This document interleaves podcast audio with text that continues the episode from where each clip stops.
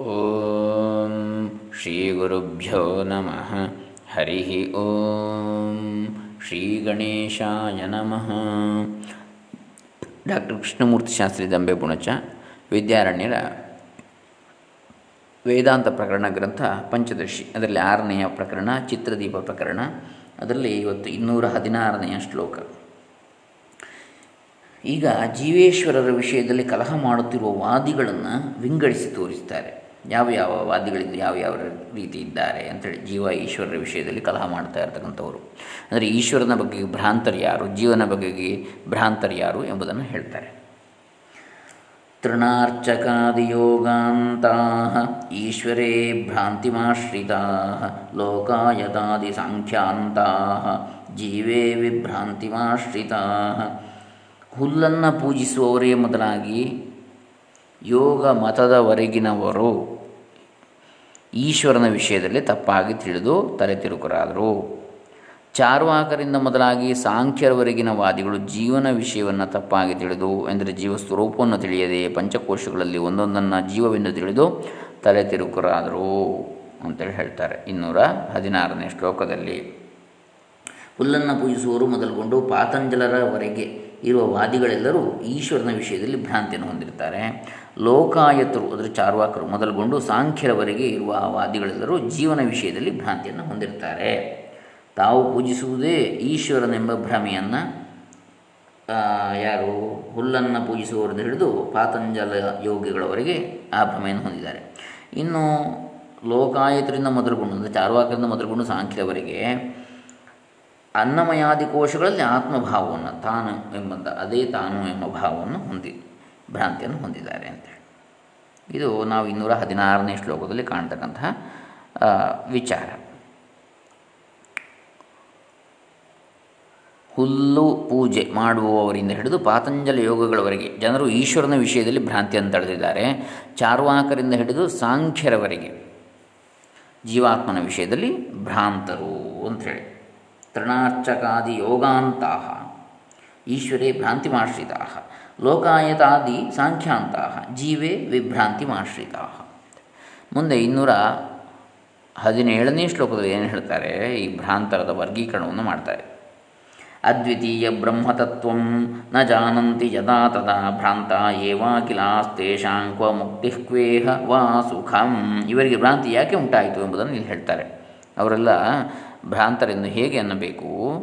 ಎಲ್ಲಿಯವರೆಗೆ ಅದ್ವಿತೀಯ ಬ್ರಹ್ಮತತ್ವವನ್ನು ತಿಳಿಯುವುದಿಲ್ವೋ, ಅಲ್ಲಿಯವರೆಗೆ ಎಲ್ಲರೂ ತಪ್ಪು ತಿಳುವಳಿಕೆಯಿಂದ ಕೂಡಿದ ತಲೆದಿರುಗ್ರೆ ಯಾವಾಗ ಅದ್ವಯ ಬ್ರಹ್ಮದ ತತ್ವವನ್ನು ತಿಳಿಯದವರಾದರೋ, ಆಗಲೇ ಅವರೆಲ್ಲರೂ ಭ್ರಾಂತರಾದರು. ಅಂಥವರಿಗೆ ಮುಕ್ತಿ ಎಲ್ಲಿ ಅಥವಾ ಈ ಲೋಕದಲ್ಲಿ ಸುಖವಾದರೂ ಎಲ್ಲಿ? ಅಂತೇಳಿ ಹೇಳ್ತಾರೆ. ಇದು ಇನ್ನೂರ ಹದಿನೇಳನೇ ಶ್ಲೋಕದಲ್ಲಿ ನಾವು ಕಾಣತಕ್ಕಂತಹ ವಿಚಾರ. ಭ್ರಾಂತರನ್ನು ಉತ್ತಮ, ಮಧ್ಯಮ, ಕನಿಷ್ಠ ಅಂತೇಳಿ ಮೂರು ವಿಧವಾಗಿ ವಿಂಗಡಿಸ್ಬೋದು ಶಾಸ್ತ್ರಜ್ಞನಾದ ಪಂಡಿತರಾದರೂ ತಮ್ಮ ಮತದಲ್ಲಿ ಅಂಧಶ್ರದ್ಧೆಯನ್ನಿಟ್ಟು ಸತ್ಯಾನ್ವೇಷಣೆಗಳನ್ನು ಇಷ್ಟಪಡದವರು ಉತ್ತಮ ಭ್ರಾಂತರು. ಉತ್ತಮ ಭ್ರಾಂತರು. ಶಾಸ್ತ್ರಜ್ಞಾನವಿಲ್ಲದ ಅಂಧಶ್ರದ್ಧೆಯವರು ಮಧ್ಯಮರು. ಬೇರೆಯವರು ಹೇಳಿದ್ದನ್ನು ನಂಬುವಂಥವರು. ಶಾಸ್ತ್ರಜ್ಞಾನದಿಂದ ತಿಳಿದಂಥವರಲ್ಲ.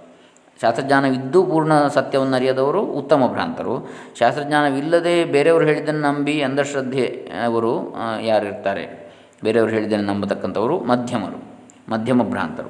ಆತ್ಮವಿಚಾರದಲ್ಲಿ ಆಸ್ಥೆಯೇ ಇಲ್ಲದ ನಾಸ್ತಿಕರು ಯಾರಿದ್ದಾರೆ? ಅವರು ಕನಿಷ್ಠ ವರ್ಗದ ಭ್ರಾಂತರು. ಅದ್ವಿತೀಯವಾದ ಬ್ರಹ್ಮತತ್ವವನ್ನು ಅರಿಯದೇ ಹೋದಾಗ ಅವರೆಲ್ಲರೂ ಭ್ರಾಂತರೇ ಸರಿ. ಅವರಿಗೆ ಚಿತ್ತ ಶಾಂತಿ ಇರುವುದಿಲ್ಲ, ಅವರಿಗೆ ಮುಕ್ತಿ ಹೇಗೆ ದೊರಕೀತು? ಚಿತ್ತಶಾಂತಿಯು ತೃಪ್ತಿಯೂ ಇಲ್ಲದ ಮೇಲೆ ಈ ಲೋಕದಲ್ಲಿ ಅವರಿಗೆ ಸುಖವೂ ಇಲ್ಲ.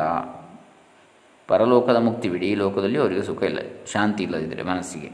ಇದು ಇನ್ನೂರ ಹದಿನೇಳನೇ ಶ್ಲೋಕದ ತಾತ್ಪರ್ಯವನ್ನು ನಾವು ಕಾಣತಕ್ಕಂಥದ್ದು. ಮುಂದೆ, ಅಂದರೆ, ತಮ್ಮ ಪಕ್ಷವನ್ನು ಪ್ರತಿಪಾದಿಸಬೇಕೆಂಬ ಅಭಿನಿವೇಶದಿಂದ ಚಿತ್ತವಿಶ್ರಾಂತಿಯನ್ನು ಕೇಳಿಸಿಕೊಂಡು ಈ ಲೋಕದಲ್ಲಿಯೂ ಸುಖವನ್ನು ಹೊಂದುವುದಿಲ್ಲ ಅವರು, ಅವರಿಗೆ ಮುಕ್ತಿಯಲ್ಲಿ. ಆ ವಾದಿಗಳಿಗೆ ಬ್ರಹ್ಮಜ್ಞಾನವಿಲ್ಲದಿದ್ದರೂ ಇತರ ವಿದ್ಯೆಗಳಿಂದ ಉಂಟಾದ ಉತ್ತಮ ಅಧಮ ಭಾವವು ತೋರಬಹುದು.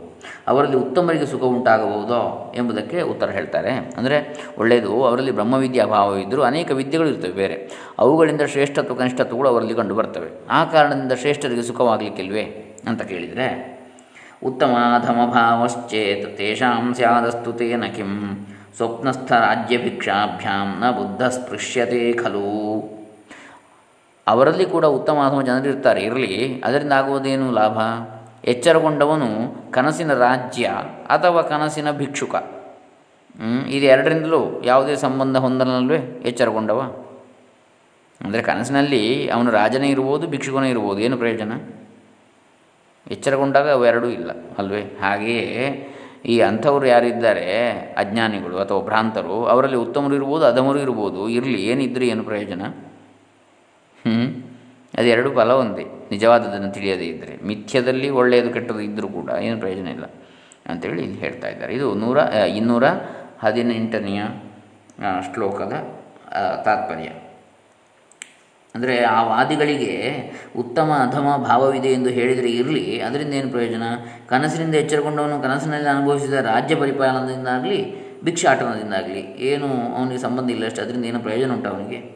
ಏನೋ ಒಳ್ಳೆಯದಾಗಲಿ ಕೆಟ್ಟದಾಗಲಿ ಆಗಲಿಕೊಂಡ ಕನಸಿನಲ್ಲಿ ರಾಜನಾಗಲಿ, ಭಿಕ್ಷುಕನಾಗಲಿ ಅಂಥೇಳಿ ಇನ್ನೂರ ಹದಿನೆಂಟನೇ ಶ್ಲೋಕದಲ್ಲಿ ಹೇಳ್ತಾ ಇದ್ದಾರೆ. ಅಂದರೆ ಆದರೂ ಇವರಲ್ಲಿ ಉತ್ತಮ, ಮಧ್ಯಮ, ಕನಿಷ್ಠ ಎಂಬ ಭೇದಗಳು ಉಂಟು, ಭೇದಗಳು ಈ ಭ್ರಾಂತರಲ್ಲಿ. ಅದು ಲೋಕದೃಷ್ಟಿಯಿಂದ. ಮೂರು ಬಗೆಯವರು ಭ್ರಾಂತರೇ ಸರಿ, ಪಾರಮಾರ್ಥಿಕವಾಗಿ. ಲೌಕಿಕವಾಗಿ ಅವರಲ್ಲಿ ಉತ್ತಮ ಅಧಮ ಮಧ್ಯಮ ಅಂತ ಕಾಣಬಹುದು. ಆದರೆ ಪಾರಮಾರ್ಥಿಕ ದೃಷ್ಟಿಯಿಂದ ಮೂರು ಬಗೆಯವರು ಭ್ರಾಂತರೆ. ಕನಸಿನಲ್ಲಿ ರಾಜ್ಯವು ಸಿಕ್ಕಿದರೇನು ಭಿಕ್ಷೆ ಬೇಡಿದರೇನು ಎರಡೂ ಒಂದೇ. ಆದ್ದರಿಂದ ಮುಮುಕ್ಷುಗಳಾದವರು, ಮೋಕ್ಷಾಕಾಂಕ್ಷಿಗಳಾದವರು, ಮೋಕ್ಷವನ್ನು ಬಯಸ್ತಕ್ಕಂಥವರು ಜೀವರಿಗಿಂತ ಈಶ್ವರನು ಭಿನ್ನನೇ ಅಲ್ಲವೇ ಎಂಬ ಶುಷ್ಕವಾದದಲ್ಲಿ ಮಗ್ನರಾಗಬಾರದು. ಬ್ರಹ್ಮತತ್ವದ ವಿಚಾರದಲ್ಲಿ ಮಾತ್ರ ಮಗ್ನರಾಗಿ ಅದರ ಸ್ವರೂಪವನ್ನು ಅರಿಯಲು ಪ್ರಯತ್ನಿಸಬೇಕು, ತಿಳಿಯಬೇಕು ಅಂತೇಳಿ ಈ ಇನ್ನೂರ ಹದಿನೆಂಟು, ಮುಂದಿನ ಐನೂರ ಹತ್ತೊಂಬತ್ತು ಈ ಶ್ಲೋಕಗಳಲ್ಲಿ ನಾವು ಕಾಣ್ತೇವೆ. ಈ ಜೀವೇಶ್ವರರ ವಾದಗಳಿಂದ ಮುಕ್ತಿಯು ಸಂಭವಿಸುವುದಿಲ್ಲವಾದ್ದರಿಂದ ಮೋಕ್ಷಗಳು ಇವುಗಳನ್ನು ಗಮನಿಸಬಾರದು ಅಂತ ಹೇಳಿ ಈ ವಿಚಾರಕ್ಕೆ ಉಪಸಂಹಾರವನ್ನು ಮಾಡ್ತಾ ಇದ್ದಾರೆ. ಜೀವ ಮತ್ತು ಈಶ್ವರವಾದವು ಮುಕ್ತಿಗೆ ಸಹಾಯಕವಾಗಲಾರದು. ಆದ್ದರಿಂದ ಮೋಕ್ಷವನ್ನು ಪಡೆಯಬೇಕೆನ್ನುವರು ಆ ವಾದದಲ್ಲಿ ಬುದ್ಧಿಯನ್ನು ದಣಿಸಬಾರದು. ಬುದ್ಧಿಗೆ ದಣಿವನ್ನು ಕೊಡಬಾರದು, ಆಯಾಸ ಮಾಡಬಾರ್ದು ಅಂತೇಳಿ ಆ ವಿಚಾರದಲ್ಲಿ ವ್ಯರ್ಥವಾಗಿ. ತಸ್ಮಾನ್ ಮೋಕ್ಷುಭಿರ್ನೈವ ಮತಿರ್ಜೀವೇಶವಾದಯೋ ಕಾರ್ಯ ಕಿಂತು ಬ್ರಹ್ಮತತ್ವ ವಿಚಾರ್ಯಂ ಬುದ್ಧತಾಂಚ ತತ್. ಇನ್ನೂರ ಹತ್ತೊಂಬತ್ತನೇ ಶ್ಲೋಕ ಇದು. ಆದ್ದರಿಂದ ಮುಮುಕ್ಷುಗಳು ಜೀವ ಈಶ್ವರರ ವಾದದಲ್ಲಿ ಬಹಳ ಆಸಕ್ತಿಯನ್ನು ತೋರಬಾರದು. ಆದರೆ ಬ್ರಹ್ಮತತ್ವವನ್ನು ವಿಚಾರ ಮಾಡಿ ಅದನ್ನು ಅರಿತುಕೊಳ್ಳಬೇಕು. ಆದ್ದರಿಂದ ಮುಮುಕ್ಷುಗಳು ಜೀವೇಶ್ವರ ವಾದಗಳಲ್ಲಿ ಬುದ್ಧಿಯನ್ನು ಇರಿಸಕೂಡದು. ಆದರೆ ಪರಬ್ರಹ್ಮ ತತ್ವವನ್ನು ಶ್ರುತಿಯ ಮೂಲಕ ವಿಚಾರಿಸಬೇಕು ಮತ್ತು ಸಾಕ್ಷಾತ್ಕರಿಸಬೇಕು ಅಂತೇಳಿ ಈ ಇನ್ನೂರ ಹತ್ತೊಂಬತ್ತನೇ ಶ್ಲೋಕ ಇದರಲ್ಲಿ ಹೇಳ್ತಾ ಇದ್ದಾರೆ. ಇನ್ನು ಇನ್ನೂರ ಇಪ್ಪತ್ತನೇ ಶ್ಲೋಕ ಬ್ರಹ್ಮತತ್ವವನ್ನು ನಿರ್ಣಯಿಸಲು ಆ ಜೀವೇಶ್ವರರ ಸ್ವರೂಪವನ್ನು ವಿಚಾರಿಸಬಾರದೋ ಎಂಬುದಕ್ಕೆ ಉತ್ತರಿಸ್ತಾರೆ. ಅಂದರೆ ಬ್ರಹ್ಮತತ್ವದ ನಿಶ್ಚಯಕ್ಕೆ ಜೀವ ಮತ್ತು ಈಶ್ವರ ಸ್ವರೂಪವನ್ನು ತಿಳಿಯುವ ಅವಶ್ಯವಿಲ್ಲ ಎಂದು ತಿಳಿಯಬೇಕಾದರೂ ಮೊದಲು ಅವುಗಳನ್ನು ಅರಿಯುವುದು ಅವಶ್ಯವಲ್ವೇ. ಪೂರ್ವಪಕ್ಷತಯಾತೌ ಚೇತ್ ತತ್ವನಿಶ್ಚಯ ಹೇತು ತಾಂ ಪ್ರಾಪ್ನುತೋಸ್ತು ನಿಮಜ್ಜಸ್ವ ತಯೋರ್ನೈತಾ ತಯೋರ್ನೈತಾವತಾವಶಃ. ಆ ಜೀವೇಶ್ವರರನ್ನು ಪೂರ್ವಪಕ್ಷದಿಂದಾದರೂ ವಿಚಾರಿಸಬೇಕು.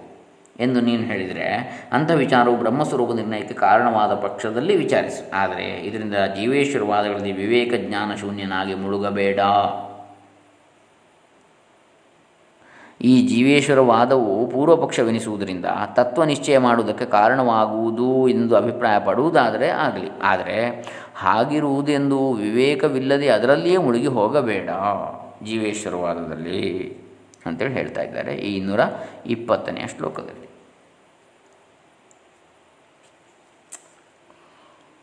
ಅಂದರೆ, ಅದೇನೋ ಸರಿ, ಆದರೆ ಸಾಂಖ್ಯಾದಿ ದ್ವೈತ ಶಾಸ್ತ್ರಗಳನ್ನು ಓದಿದರೆ ಬಾಧೆ ಏನು? ಅವು ನಮ್ಮ ವೇದಾಂತ ಶಾಸ್ತ್ರಕ್ಕೆ ಪೂರ್ವಪಕ್ಷದಂತೆ ಇರ್ತವೆ. ಆ ಶಾಸ್ತ್ರದಲ್ಲಿರುವ ದೋಷಗಳು, ನಮ್ಮ ಸಿದ್ಧಾಂತವನ್ನು ದೃಢಗೊಳಿಸಲು ಕಾರಣಗಳಾಗುತ್ತವಲ್ವೇ ಆಗಲಿ, ಅವುಗಳಲ್ಲಿಯೂ ಮುಳುಗು. ಆದರೆ ಆ ವಾದಗಳಿಗೆ ವಶನಾಗಿ ಬಿಡಬೇಡ, ಎಚ್ಚರವಿರಲಿ. ಅದನ್ನೇ ಓದುತ್ತಾ ಓದ್ತಾ ಅದನ್ನೇ ಇಷ್ಟಪಟ್ಟು ಕೊನೆಗೆ ಆ ಮಿಥ್ಯೆಯನ್ನೇ ಸತ್ಯ ಅಂತೇಳಿ ಭಾವಿಸಿ ಮರುಳಾಗಬೇಡ.